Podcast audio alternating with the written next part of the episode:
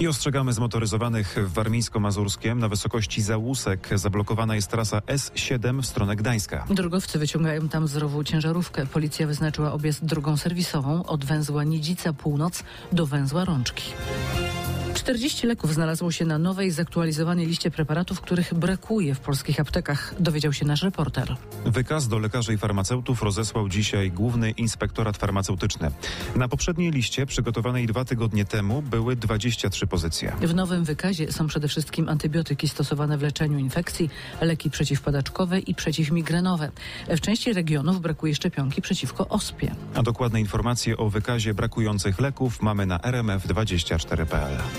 Sezon narciarski na Podhalu nabiera tempa. Już w najbliższy weekend swoje stoki otworzą kolejne ośrodki narciarskie w Jurgowie, Kluszkowcach, Poroninie, Witowie, na Polanie Szymoszkowej i Harendzie w Zakopanem. Narciarze, którzy do tej pory mogli w Zakopanem jeździć właściwie tylko pod Nosalem, no nie kryją radości z uruchomienia kolejnych stoków. Sezon startuje, z śniegu mamy popas. Ruszają chyba wszystkie wyciągi w koło. Narciarzy zdecydowanie będzie coraz więcej. Dookoła praktycznie wszystko już będzie otwierane. Narciarski raj.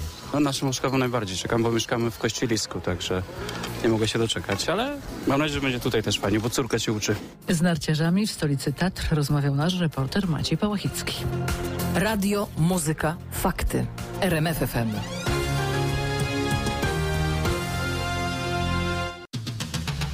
Mistrzowskie fakty sportowe w RMF FM i Paweł Pawłowski.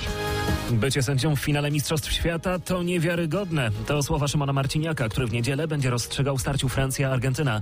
Polak dodał, że jest dumny z siebie, ale także ze swojego zespołu, no bo asystentami Marciniaka będą Tomasz Listkiewicz i Paweł Sokolnicki. Przy monitorach VAR będzie pracował Tomasz Kwiatkowski. Marciniak w rozmowie z FIFA przypomniał, że sędziowanie w finale mundialu wynagrodzi mu kilkumiesięczną przerwę od sędziowania spowodowaną tachykardią. To choroba serca.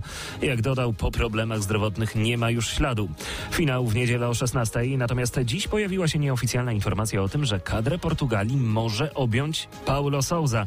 Więcej na ten temat Patryk Serwański. Zdaniem portugalskich mediów to jeden z głównych kandydatów do objęcia stanowiska zwolnionego przez Fernando Santosa. Wymienia się także José Mourinho i Rui Jorge, który pracuje z portugalską młodzieżówką. Za kandydaturą Sousy przemawia doświadczenie z gry w reprezentacji Portugalii, no i to, że w przeciwieństwie do pozostałych głównych kandydatów prowadził już kadrę. Chodzi o reprezentację Polski. My oczywiście o Sousie mamy nie najlepsze zdanie, delikatnie mówiąc.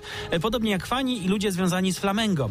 Sousa wyleciał latem z klubu z Rio de Janeiro i od tego czasu pozostaje bez pracy. Natomiast reprezentacja Portugalii, którą może objąć, nie może tych mistrzostw zaliczyć do udanych. Portugalczycy odpadli z turnieju w ćwierćfinale, przegrywając z Marokiem, a ta ostatnia reprezentacja o brązowy medal zagra jutro z Chorwacją.